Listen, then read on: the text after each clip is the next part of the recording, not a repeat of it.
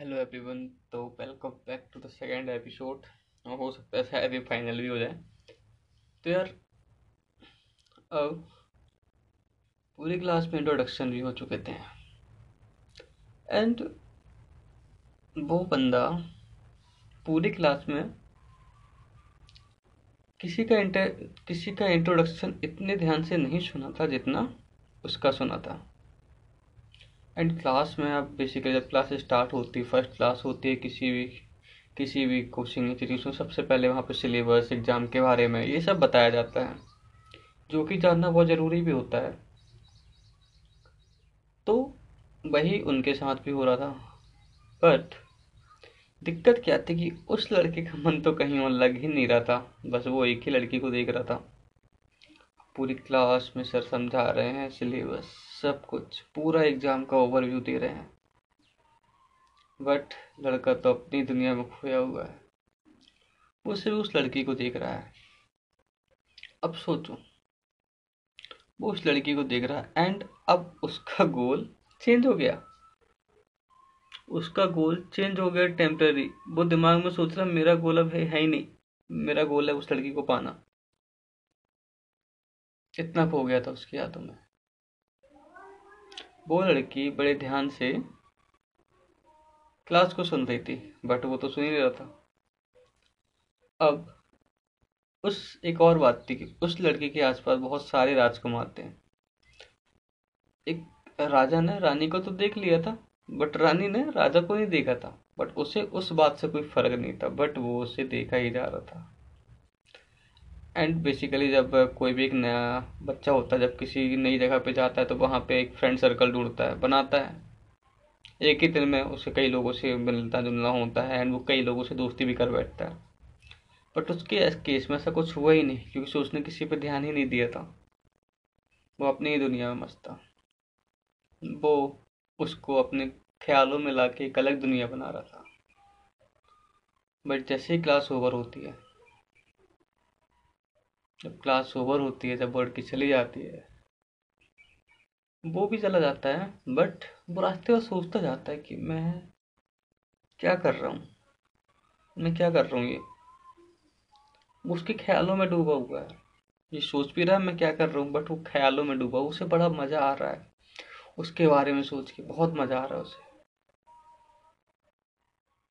अब जब वो घर पहुँचता है, उस लड़की की वाइफ उससे रहता है, पूरी हर पल उसके दिमाग में बस वही घूम रही है। जब वो अपने हॉस्टल बेसिकली वो हॉस्टल में रहता है वहाँ पे, अपना घर छोड़ के बाहर हॉस्टल में रह के पढ़ने जाता है, और कॉलेज का जो हॉस्टल होता है वहाँ पे, अब वो वहाँ से अपनी मम्मी को कॉल करता है। शाम को बताता है, मम्मी, मेरा दिन ऐसा गया, वैसा गया। मम्मी से काफ़ी बातें करता है। मम्मी पूछती है, बेटा, कुछ हुआ है क्या आज? आज इतनी बातें कर रहे हो मेरे से। बोलता नहीं कुछ नहीं हुआ है। बस मैं बता रहा था, आज मेरा दिन बहुत अच्छा था। मम्मी ने बेटा नहीं बेटा, कुछ है। तू छुपा रहा है कुछ। अब माँ तो माँ होती है, वो तो समझ ही जाती है। तो उसने बताया, मम्मी, ऐसा कुछ नहीं है। बस मैं ये सोच रहा हूँ कि मैं यहाँ पे आके कुछ ऐसा फील किया हूँ जो मैंने कभी किया ही नहीं था। मुझे जो कभी हुआ नहीं, मैं आज वैसा फील कर रहा हूँ। मम्मी समझ गई, कुछ गड़बड़ है। मम्मी ने फिर उसे समझाया, बेटा, तुम वहाँ पे एक बात याद रखना कि तुम जो मकसद लेके गए हो, जिस मकसद से हमने तुम्हें वहाँ भेजा है, तुम्हें वो नहीं भूलना है। तुमने यूपीएससी का बोला, हमने हाँ बोला, क्योंकि तुम उसे क्रैक कर सकते हो। हम ये जानते हैं। बस बस बेटा, इस उम्मीद में हमारी पानी मत फेरना। एक तरीके से बोले तो मम्मी ने उसे समझाया। मोटिवेट किया कि अपने गोल से मत भटकना। अब वो जब वो मम्मी की बातों पे गौर करता है, सुनता है।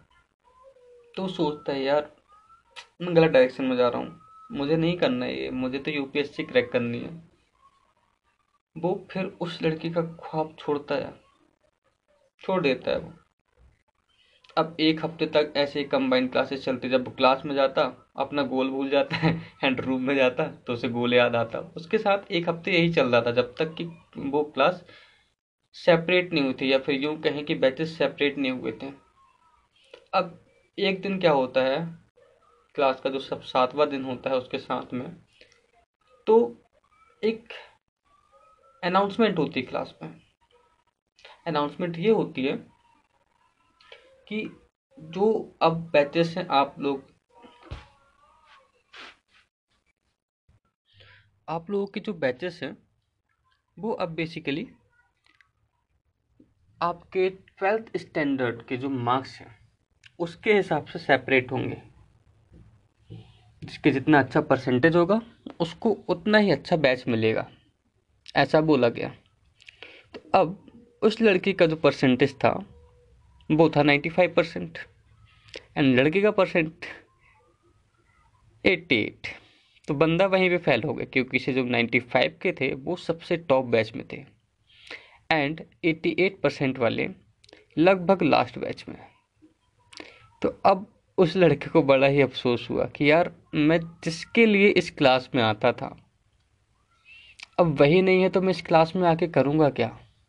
वो सोच रहा था। कि यार और सबसे बड़ी दिक्कत ये, उसने सोचा, चलो ठीक है बैचेस सेपरेट हो गए तो क्या हो गया? एटलीस्ट मैं उसको यहाँ पे आके क्लास के बाद तो दे सकता हूँ। फिर दूसरी अनाउंसमेंट हुई कि जो स्टार्टिंग के टॉप थ्री बैचेस होंगे, वो मॉर्निंग शिफ्ट में होंगे। एंड लास्ट के जो थ्री बैचेस होंगे, वो इवनिंग शिफ्ट में होंगे। ऐसा वहाँ पे अनाउंसमेंट हुआ। और वो लड़का लास्ट के थ्री बैचेस में था। अब वो, उसकी वो उम्मीद भी टूट गई, यार, इन लोगों ने तो साला पूरा मूड बिगाड़ दिया। मैंने सोचा था बैच ना ही सही बट यहाँ तो टाइमिंग भी अलग होगी। अब वो सोच रहा था, यार, क्या हो गया, ये क्या हो गया? बड़ा ही सैड हो गया वो। इस, ये नोटिफिकेशन या अनाउंसमेंट उसके लिए बड़ा ही दुख भरी का खबर थी अब वो बड़ा ही सैड यार ये क्या हो गया? अब मैं कैसे, अब मैं कैसे आऊँगा इस क्लास में? यहाँ कैसे पढ़ूँगा अब मैं? ये सोच रहा था। मेरा मन कैसे लगेगा? अब चलो ठीक है बैचेस सेपरेट हुए, अब क्लासेस स्टार्ट होते अगले दिन से। उसका मन ही नहीं लग रहा, अब क्लासेस में आ रहा है, उसका मन ही नहीं लग रहा, वो उदास रहता। लेक्चर भी पहले तो सुनता नहीं था बट जो सुनता था, वो भी नहीं सुन रहा वो। बड़ा ही उदास सैड खुद की कोई खबर नहीं उसे। फिर एक हफ़्ते बाद एक और अनाउंसमेंट होती है। बड़ी स्पेशल अनाउंसमेंट एक ऐसे अनाउंसमेंट जिसे सुनने के बाद वो लड़का उस, या फिर यूँ कहें कि उस अनाउंसमेंट के बाद उसकी ज़िंदगी बहुत तरीके से बदलने वाली थी। एक वो मोड़ जो इस कहानी में एक नया रुख लाने वाला था, एक नया रूप लाने वाला था। एक ऐसे अनाउंसमेंट थी वो।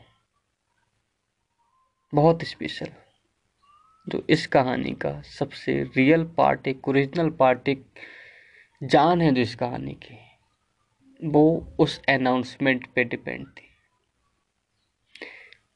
ओके तो फिर मिलते हैं हम अपने एपिसोड नंबर थ्री पर। मैंने बोलते फाइनल हो सकता है बट एक इंटरेस्टिंग फैक्ट के साथ, एक सस्पेंस के साथ एपिसोड नंबर थ्री हमारा